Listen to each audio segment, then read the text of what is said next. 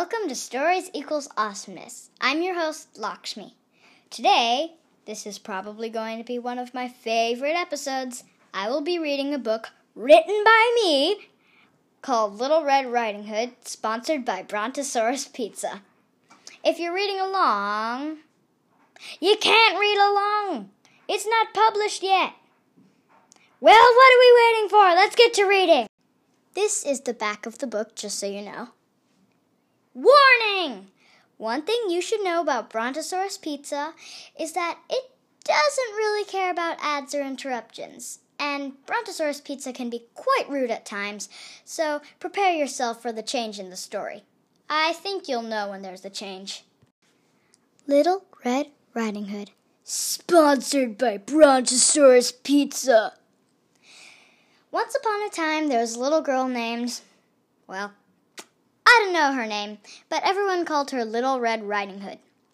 One day, her mother said to her, Darling, give these presents to your grandma who lives in the woods, but stay on the path and don't talk to strangers. Okay, said Little Red Riding Hood. We interrupt this book with a short video. Hello and welcome to How to Make Your Hair Awesome. This year we have been sticking with the theme Joan of Arc. Today we will be heading into battle. Yes! So, if your hair goes to your chin, you can skip this part. If not, keep watching. So, now cut your hair to your chin. This step is fairly easy. Now, time to hair our now it's time to make our hair awesome. You probably know about the camouflage pattern. Today we are going to dye that onto our hair. For this you want to practice on paper. Then have someone dye this pattern onto your hair.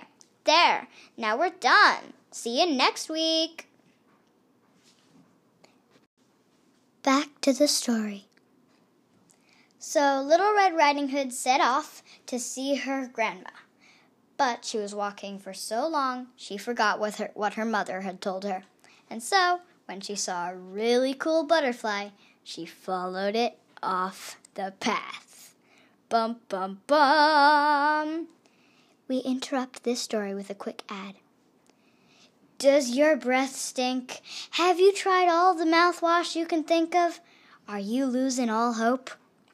Try Be Bright mouthwash. It's non toxic, it tastes great, and it'll leave you with the best smelling breath in town. Back to the story. Now that Little Red was off the path, she came across surprise after surprise. There were huge spiders and teeny tiny ants. She walked on, hoping to find the path. Along the way, she met a wolf. Bum, bum, bum. We interrupt this story with a quick ad. Oh no! Your new teapot has broken. We love our tea, but those teapots keep breaking. And imagine if you're really relaxed and you reach your for your tea, but then you realize that you have to make more. Groan. Well, we've got you covered. Try the Smart Tea. Not only is it made of lightweight steel, but it also makes tea for you. All you have to do is tell the Smart Tea what type of tea you want and when you want it made. And did we mention it pours the tea itself? Get yours now. Back to the story. Of course, Little Red forgot her mother's words, so that meant she forgot not to talk to strangers. The wolf told Little Red Little Red that he knew a shortcut to her grandmother's cottage, and he told Little Red the way. But really, he told her the long way, and he took the shortcut. Bum, bum, bum! We interrupt this story with a breaking news update. Hello, my name is Ingrid Hadolf with a breaking news update. Ten monkeys have escaped from the local zoo. The zoo is promising a ten thousand a ten thousand dollar reward for whoever finds at least one of the monkeys. If you find two or more monkeys, you will be awarded fifteen free chi- trips to the zoo as well as a ten thousand dollar reward. We now go live to the zoo to interview a witness at the zoo. So, sir, did you see the monkeys escaping? Yeah, I saw 'em. What exactly were they doing? Well, they were in a rather large crowd and going cray cray and streaming out of the out of the gate. What did you think of this sight? Well, at first I thought it was just a bunch of tumbleweeds, but then I noticed that they were screeching, so I realized they were monkeys. Honestly, it was pretty interesting to see. As always, I'm Ingrid Hadolf, reporting to you from Tumble Studios. Back to the story. Meanwhile, the wolf arrived at Little Red Riding Hood's grandmother's house first. As you probably know, because a lot of people know this story, he swallowed Little Red's grandma whole. Bum, bum, bum! We interrupt this story with a short ad. Windows are awesome, but they need to be clean.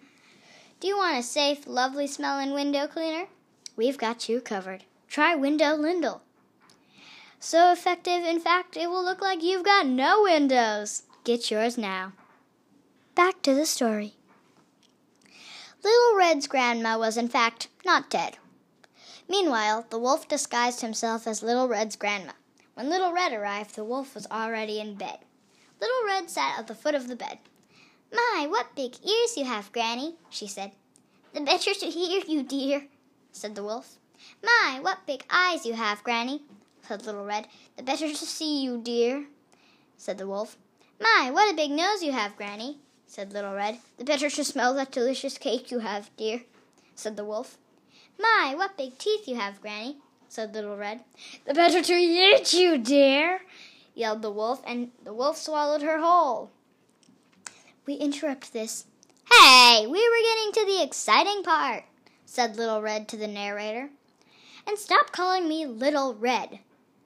Okay, okay, Anyway, time for some Brontosaurus pizza action! Little Red Riding Hood and her grandma started to karate chop the inside of the wolf's tummy. The wolf obviously did not like this, so he coughed them up. Then Little Red Riding Hood and her grandma did their best karate moves on the wolf until he ran away. Then Little Red Riding Hood's grandma went to live with Little Red Riding Hood, and Little Red Riding Hood's mama took karate lessons. The end. This book was sponsored by Brontosaurus Pizza, the best pizza house ever. Thanks for listening. Bye.